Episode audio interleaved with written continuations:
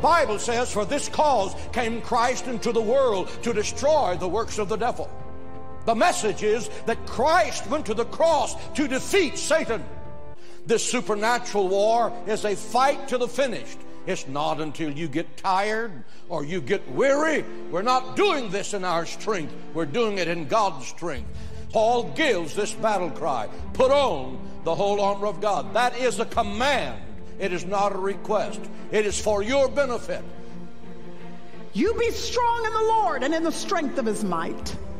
He says, You put on the full armor of God so that you may be able to stand firm against the schemes of the devil. You better lay down all your earthly weapons that do not work and take up some weapons that will actually have benefits in your life. The point I'm making here is this you cannot believe in redemption of the cross and not believe in the purpose of the cross. And the purpose of the cross was to destroy a very real devil whose objective is to destroy you.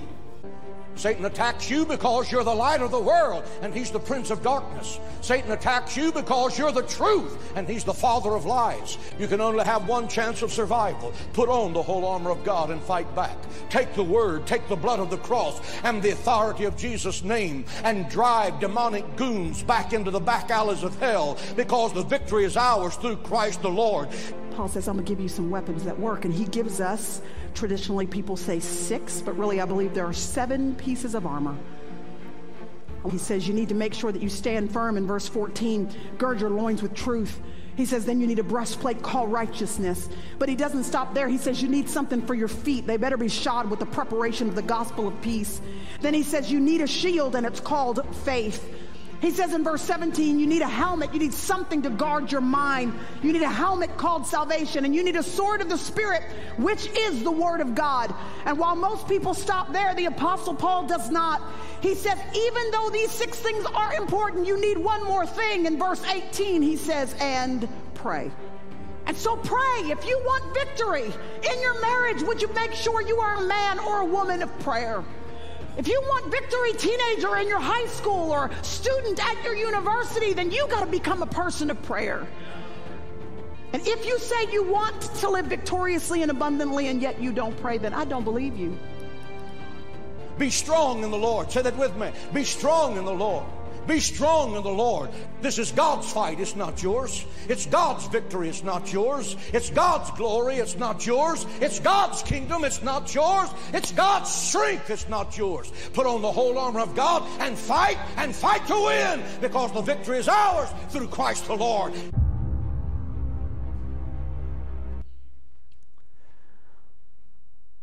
What do you think was the most critical thing that got you here today? Let me repeat that. What? What do you think is the most critical thing that got you here to this place of worship this morning?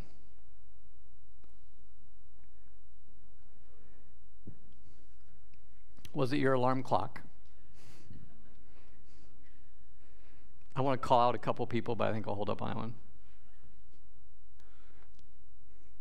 Was it your car? Some of you traveled 20, 30 plus miles to get here. Your car, that would have been a long walk this morning. Maybe a car is the most critical thing. Coffee. Like you're here but not here, right? If it wasn't for coffee, you really wouldn't be here. I mean, you'd be here, but you wouldn't be here. Can I challenge us all with a thought this morning that the most critical thing that got us here to worship today was our shoes? Our shoes. Our shoes are a, a much bigger deal than, than we think. Did you ever have a parent or a mentor, a boss tell you, you've got big shoes to fill? Whenever you got snarky or judgmental about somebody, did somebody tell you, have you ever walked a mile in their shoes?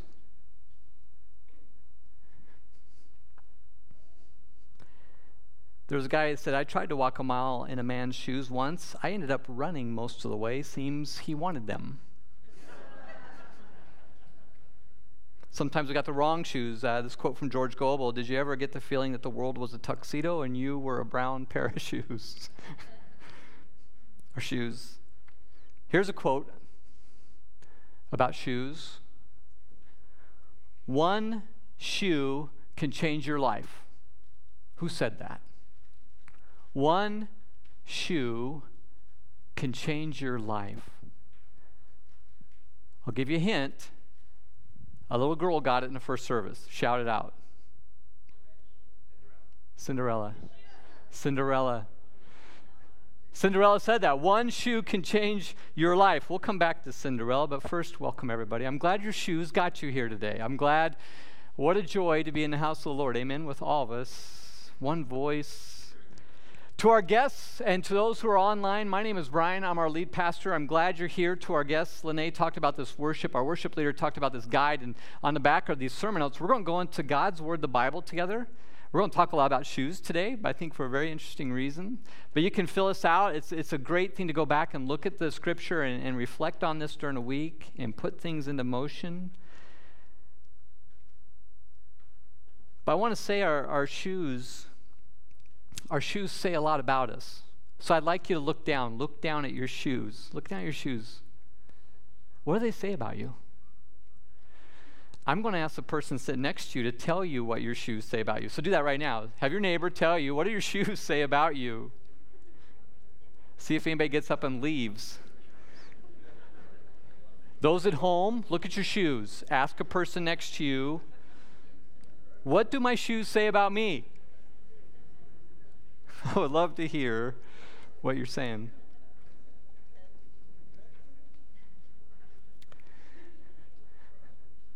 I've been looking for a big reason to wear my Chuck Taylor shoes today. so let me, let me put one up here just so. This is an older pair, but yeah, my Chuck Taylor shoes. I love my Chuck Taylors. It's a and so a lot of people, when they see me wearing Chuck Taylors, I know I don't wear them on Sunday as much. Maybe I should. They're more expensive than other shoes sometimes, but they, you won't wear your best. Um, Chuck Taylors. So some people look at me when they see me kind of around the week and stuff. I'm always wearing uh, usually a pair of Chuck Taylors and like going, man, that's pretty fashionable. Well, they're not about fashion to me. They're about memories to me. The, these shoes, I wore Chuck Taylor All Star Converse basketball shoes all through high school. It's a favorite shoe. It's like a lot of good memories, but there's a bigger reason I wear them today. Do you know the Chuck Taylor All Star Converse shoe is, is cross generational? Like, I, I think this shoe has been popular for almost three or four generations now, and they're still popular today. If you go down to the shoe store, you're going to see a lot of Chuck Taylor shoes there. It's still really fashionable. I love them because they bring back good memories. I love them because they're a bridge to talk across the generations. What was really important to me is still really important today. Let me give you a case point or an example here is not too long ago, we're reaching out to a, a young family going through a really hard time. House was in really bad shape, and we, we sent some people over there to be with them. And I went over there and I was in my chucks, and we were helping them work on their house and just loving on them. They've never, they came here, they'd never been in a house of worship before. And it was like, I don't know, a week later or something like that, I was talking to a friend who knows them, and she said, I liked Pastor Brian right away because of his shoes. They crossed a generation. She's 30 years younger than me. I use them as a bridge.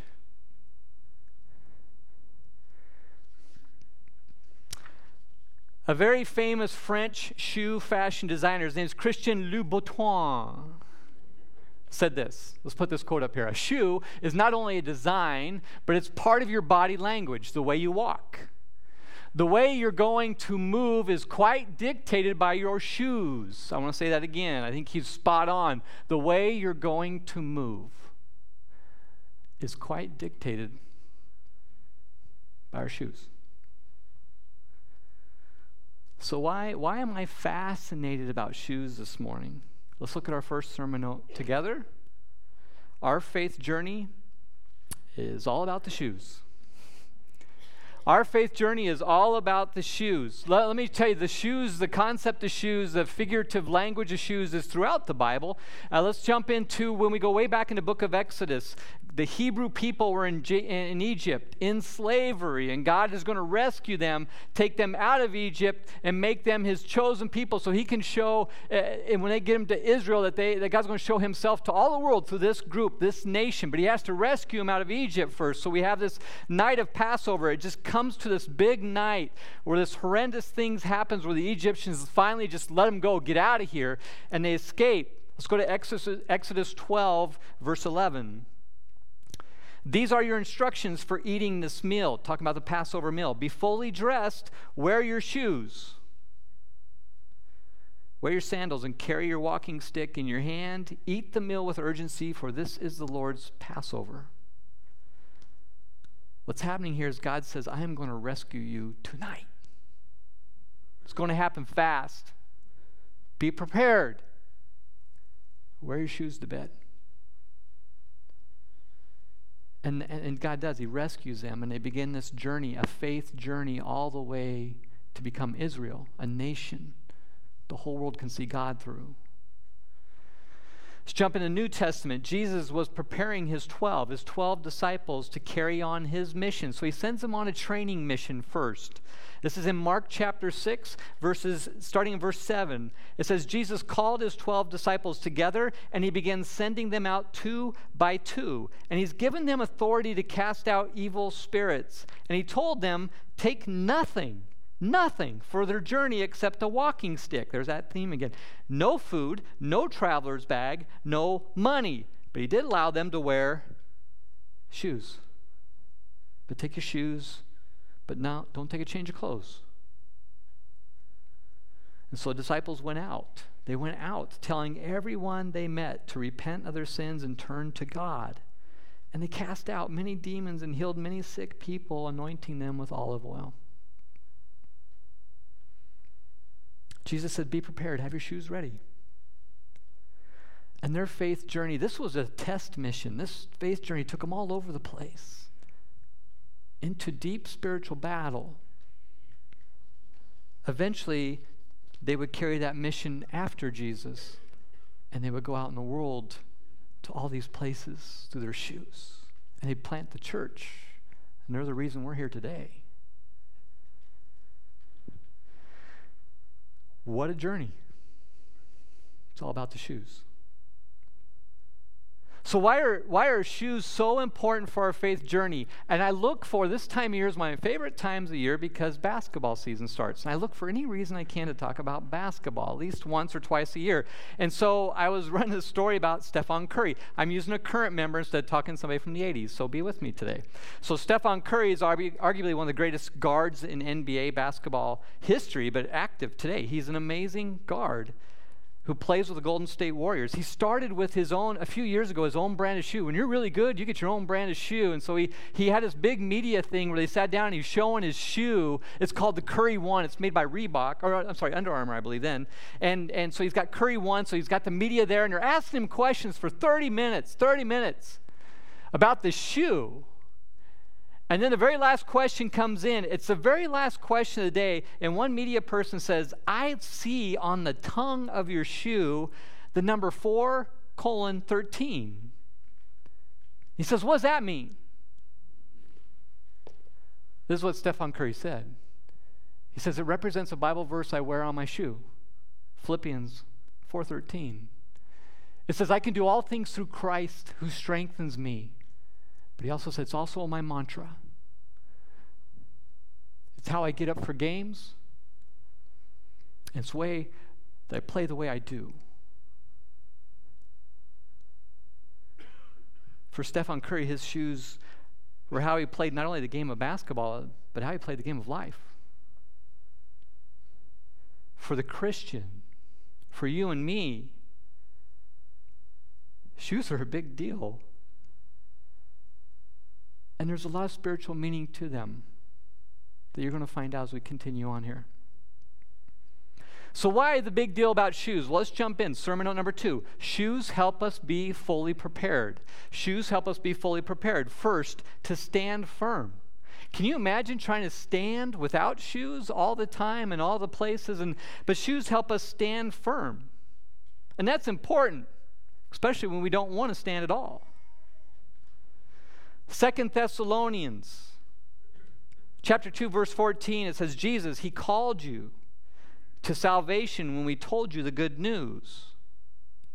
Now you can share in the glory of our Lord Jesus Christ. With all these things in mind, dear brothers and sisters, stand firm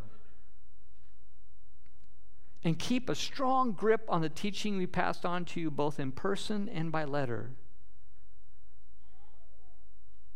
Stand firm. Our shoes help us stand firm in our faith. Second thing they do is once we stand, they help us hold our footing. Shoes help us hold our footing. Not only do they help us stand firm, but they help us brace against anything. They help us move towards something and brace against it. Our shoes help us not slip. They hold our footing. And we see this in Psalm 121. This verse may sound familiar to several of you. I lift up my eyes to the mountains. Where does my help come from? My help comes from the Lord, the maker of heaven and earth. He will not let your shoe slip. He who watches over you will not slumber. And so, not only do our shoes help us, again, fully be prepared that we can stand firm, that we can hold our footing against anything that comes against us, but they also help us walk like Jesus.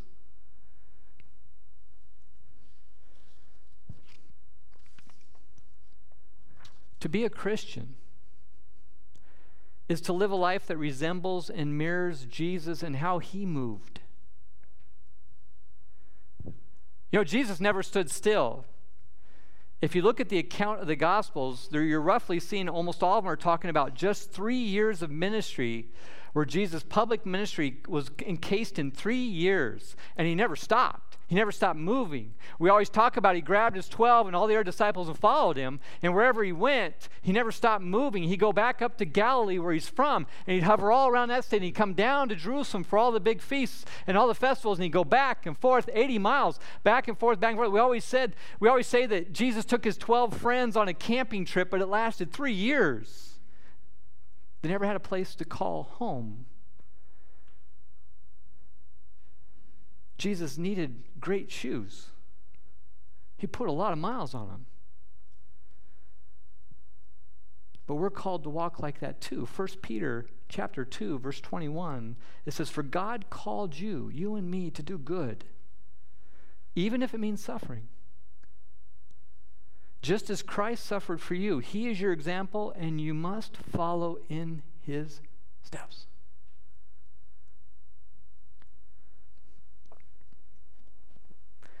We are called as a church to move, just like Jesus. The world out there is suffering. It's dark, and we're called into it. So, yeah, we're going to suffer too, but if I'm going to suffer, it's going to be for purpose, and it's going to be worth it.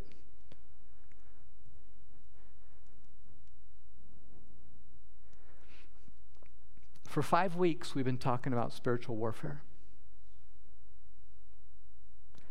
We've equipped ourselves five weeks with another, for all five weeks, we've equipped ourselves with another piece of equipment. There's seven in all. This sermon series is called This Means War. That means us going to war. And if you were here last week, we talked about deliverance from evil and we prayed for our church, that room in their house that the enemy has a hold of. And how do I get delivered from that one room in my house that's slowing me down and I can't be who I am? And if you were here at both services, we filled this altar. People were praying in their seats because that's the biggest weapon we have. And we saw people kick in doors left and right. Second service took an hour and a half if you missed second service. But it didn't stop there. All week long in ministry, we've been kicking doors all week long. We knew it was coming. This means war. And we're calling our church to war. Most of the weapons that we've talked about the last five weeks are defensive. Most of our weapons are about how do we stand firm and how do we how we, how do we protect and how do we but ladies and gentlemen, Christianity is offensive. It's not defensive. Christianity is an offensive movement. It's on the move all the time. If you go to scripture, it says Jesus said when he's talking to the 12, he said, "The gates of hell will not prevail against the church." That is an offensive statement. If it was defensive, Jesus would have said, The walls of the church have no chance of hell getting in. That's not what he said. He said, The gates of hell will not prevail. It will not hold up against you and I because of who's in us and the power we have. We just got to go there and we need shoes to take us there. So we talked about the helmet and the sword and the shield and all those things, but there's one piece of equipment we haven't talked about yet. One left, one left to wage war. This one is offensive all the time. You know what it is? It's our shoes. Let's go back. Ephesians 6, we've read this every week, and it's worth reading one more time to say how close the spirit world is and the war that we're in all day. Even though we can't see it, it's real. Ephesians 6, starting verse 10, a final word Be strong in the Lord and his mighty power. Put on all of God's armor so you will be able to stand firm. You see that? Against all strategies of the devil. For we're not fighting against flesh and blood enemies, but against evil rulers and authorities of the unseen world, against mighty powers in this dark world, and against evil spirits in the heavenly places. Therefore, on Put on every piece of God's armor so that you'll be able to resist the enemy in the time of evil. And then after the battle, you'll still be standing firm. Verse 14, stand your ground, putting on, it goes over all six, but we want to go to verse 15, the last one we haven't talked about. Stand your ground, putting on shoes. Put on the peace that comes from the good news so that you will be fully prepared. The last piece is our shoes. So we'll be fully prepared and we take the war out there. To be fully prepared, ready to go, it's about our shoes. But what's interesting about this, what's interesting about this, this is the first weapon that you'll see. Uh, in all the weapons that we talked about, in the armor we talked about, this is the first one that you'll see that's not about us. This weapon, this piece of armor, is about others.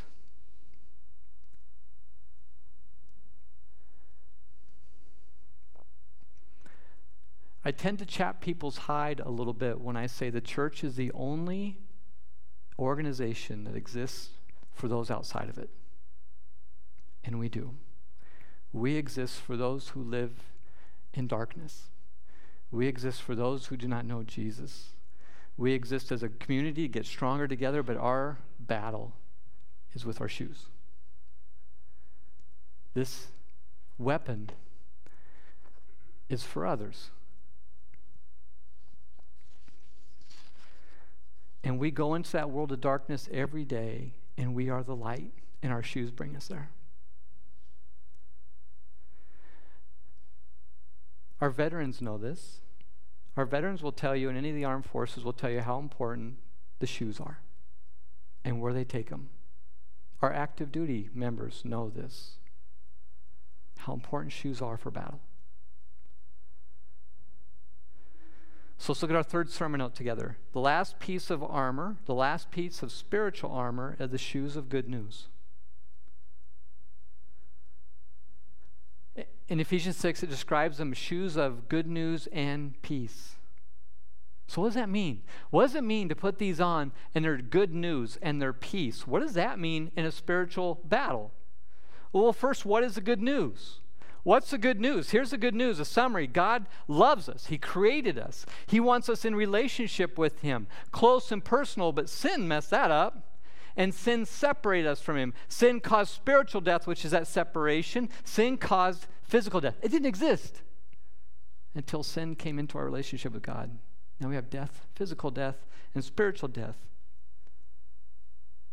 The good news is God didn't leave us separated from Him. He had a plan from day one to get us back and he sent his son to live among us. And Jesus did what we couldn't do. He lived the righteous life that we can't live. He was perfect and that pleased God.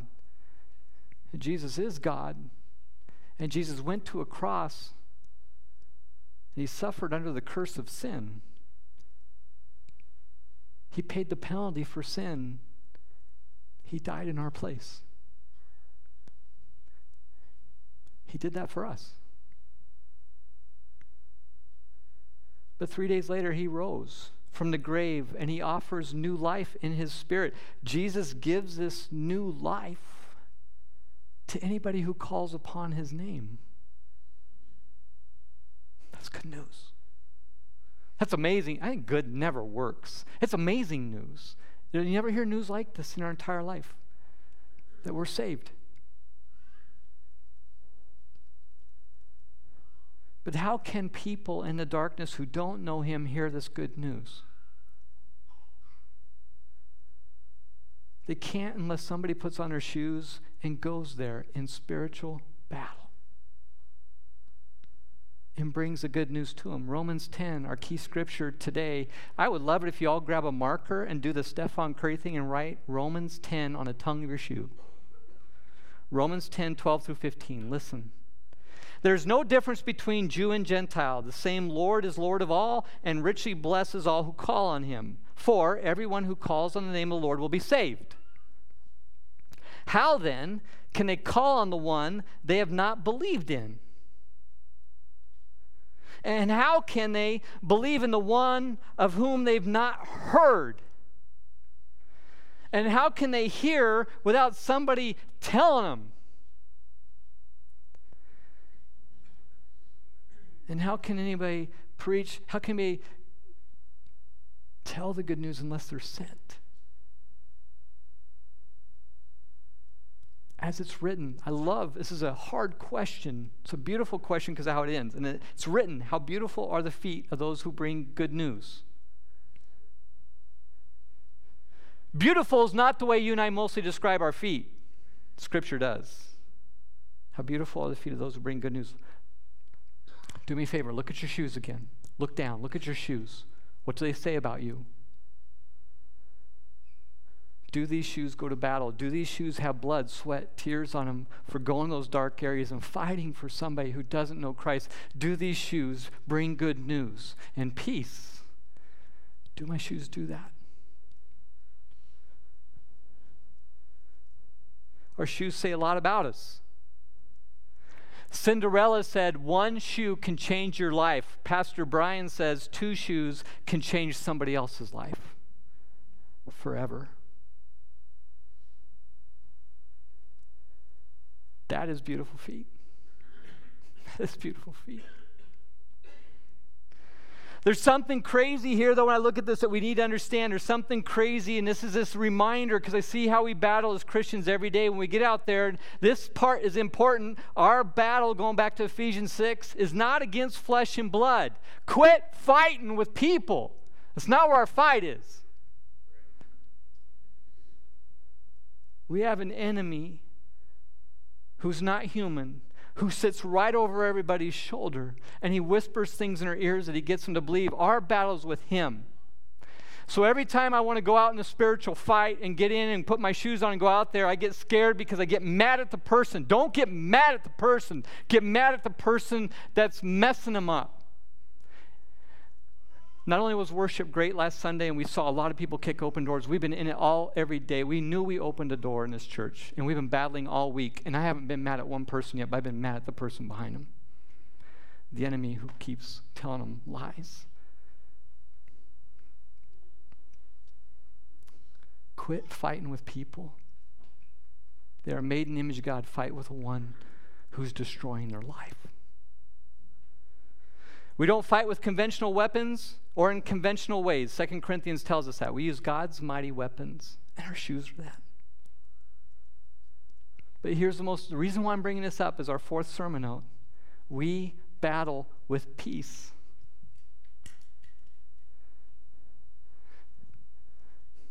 This is so paradoxical. When you think of fighting, you don't think of fighting except against people. No, no, no, no. We fight with peace. We fight with peace. We battle an enemy by bringing peace of the good news to people who are lost in darkness. We battle with peace. We go in and tell them the peace of the good news. We go into battle with peace because I know who's got me. I know who's behind me. I know what my destination is. Peace isn't absence of conflict, peace is how I stand in my shoes in the midst of conflict. I have peace because I know what God did for me, and I want to do that for others.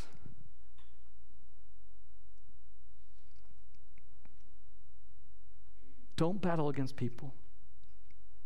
Battle with peace. They need to hear the good news.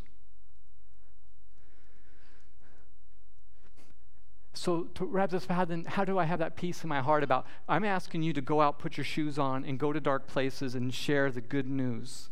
How do I have peace about that? Here's the reminder of how we have peace. It's like, that's scary. What if I run into this? What if they shut me out? What if they reject me? It's okay. How can I have peace even if that happens? Because remember, from week one, we've talked about this. We battle from victory, not for it. This is why I have peace. It's already won.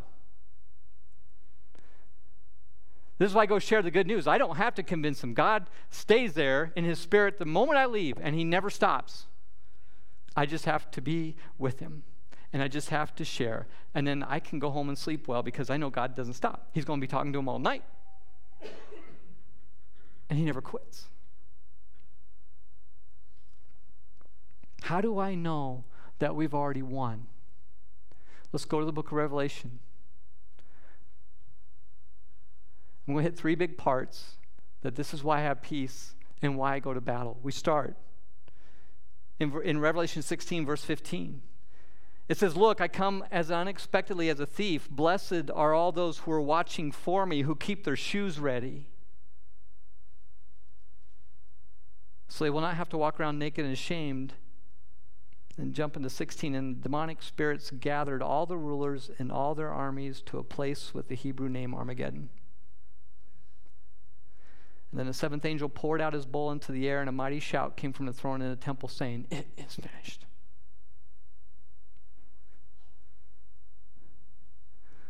I'm asking you to go out and battle today, but I want you to know there's a final battle coming. And evil will pour all of its people together for one more shot. And Jesus says, Be prepared. Have your shoes on. It can come today. And there's a shout, it is finished. Who shouted that? Let's go to Revelation 19. And then I saw heaven opened. And a white horse was standing there. Its rider was named Faithful and True, for he judges fairly and he wages a righteous war. Jumping into 21, and that entire evil army was killed by the sharp sword that came from the mouth of the one riding the white horse all of evil rises up one more time to come against God and his heavenly armies. Christ is on that white horse. And as you see all of the heavenly realm pulled together for a final battle, what you've got to pay attention to is that Jesus wipes out evil with just his word. I don't know if there's a single sword swung. That is the power and authority of our Savior, is just like that. It's over. Not only over, but ladies and gentlemen, this is hard for us to imagine, but evil will never exist again.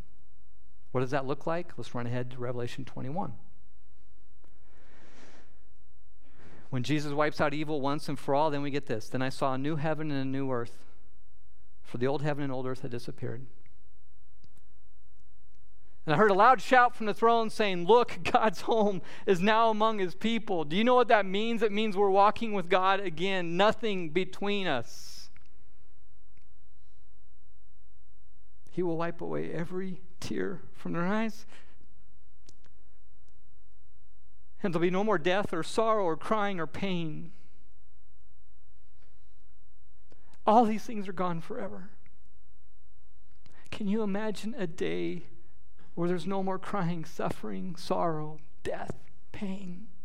It's coming.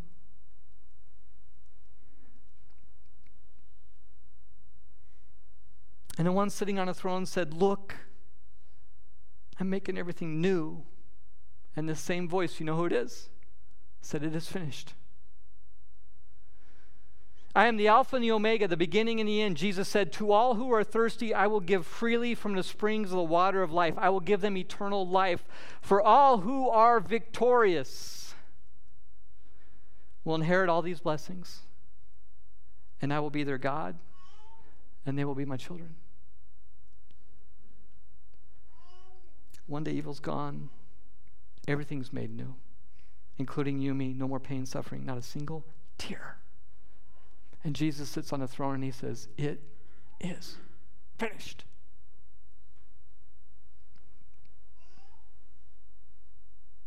To all who are victorious. But the thing is, we have that victory now for those who follow Christ. We're just waiting for the final victory. We have that victory now, which gives us peace, and that's why we tell the good news. Let's look at our last sermon note together. Shoes bring us and others through victory.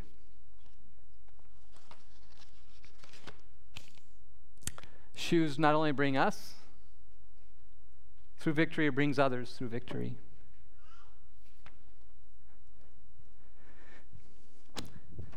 Those 12 disciples gave the mission to our church. Our church has a mission. You know what our mission statement is? It's reaching and teaching people near and far to be fully devoted followers of Jesus Christ. We have a mission. Do you know the very first word of our mission statement, reaching? Do you know what that requires? Say it shoes. shoes.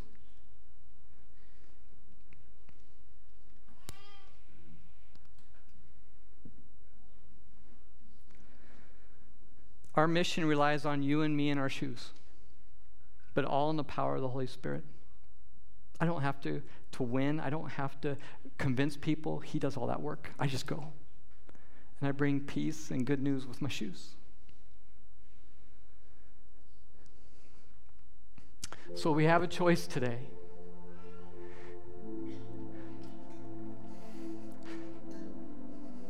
This one's hard. We have a choice to leave our shoes beside the couch. Or we have a choice to put them on, lace them up, and go. We have a choice when a family member who doesn't know Christ is lost. I don't put on my shoes. We have a choice when it's a coworker who's lost in darkness and I don't put on my shoes. We have a choice wherever we go and we can sit on the couch and never lace up our shoes. Or we can lace them up. We can go to sleep with them every day. We go out in our shoes to bring good news and peace. Don't let this scare you because of who's in us, and we've already won.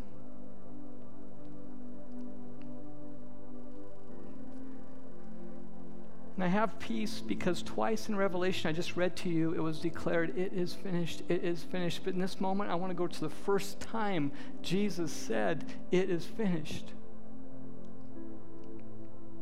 John 19, verse 28 says, Jesus knew that his mission was now finished.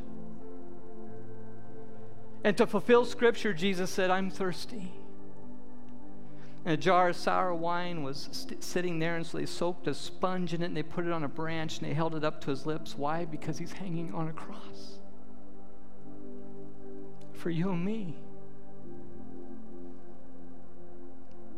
And said when Jesus had tasted it, he said, It is finished. And then he bowed his head and he gave up his spirit. It is finished. At that moment, Jesus had victory. He paid the price over sin that we couldn't pay. But three days later, he rose and he had victory over the grave. Those two things are for you and me. Victory that I don't have to pay the full price for my sin, and victory that one day I'll rise out of the grave, all because of him. And that's why we celebrate communion. Because we have victory. God loves us that much. In communion today, we invite everybody, if you're a guest with us today, you know Jesus, your Lord and Savior, come. We're all one family.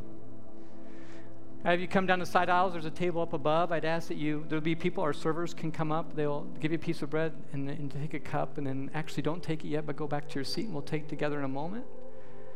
These guys are going to take us back into worship. Prepare our hearts as we share the victory together.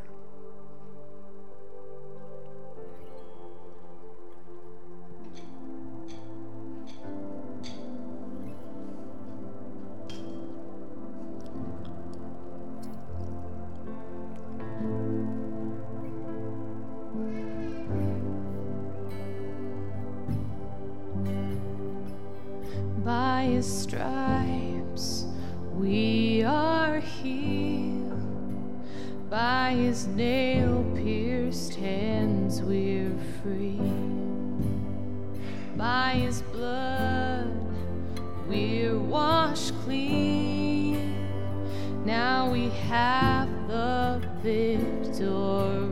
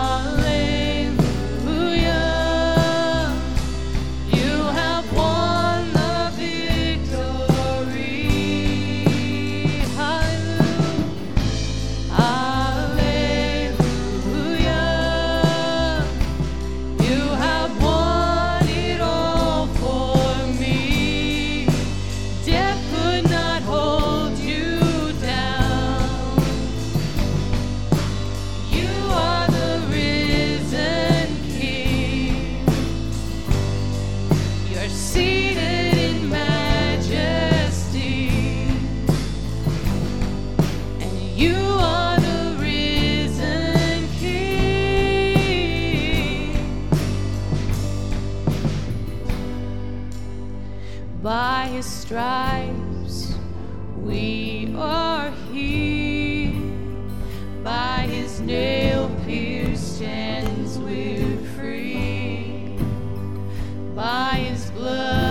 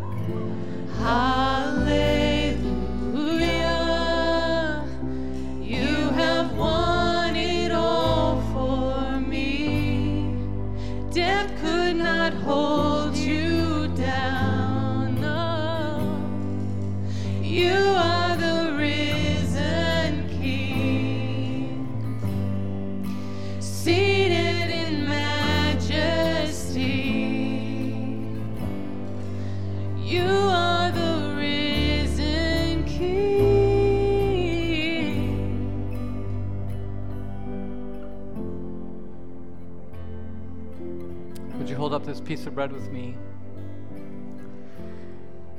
In 1 Corinthians 11, the scripture reads, On the night Jesus was betrayed, he took some bread, he broke into pieces, he gave thanks to God for it. He gave it to his closest friends around him, like us. He said, This is my body, which is given for you. Take this in remembrance of me.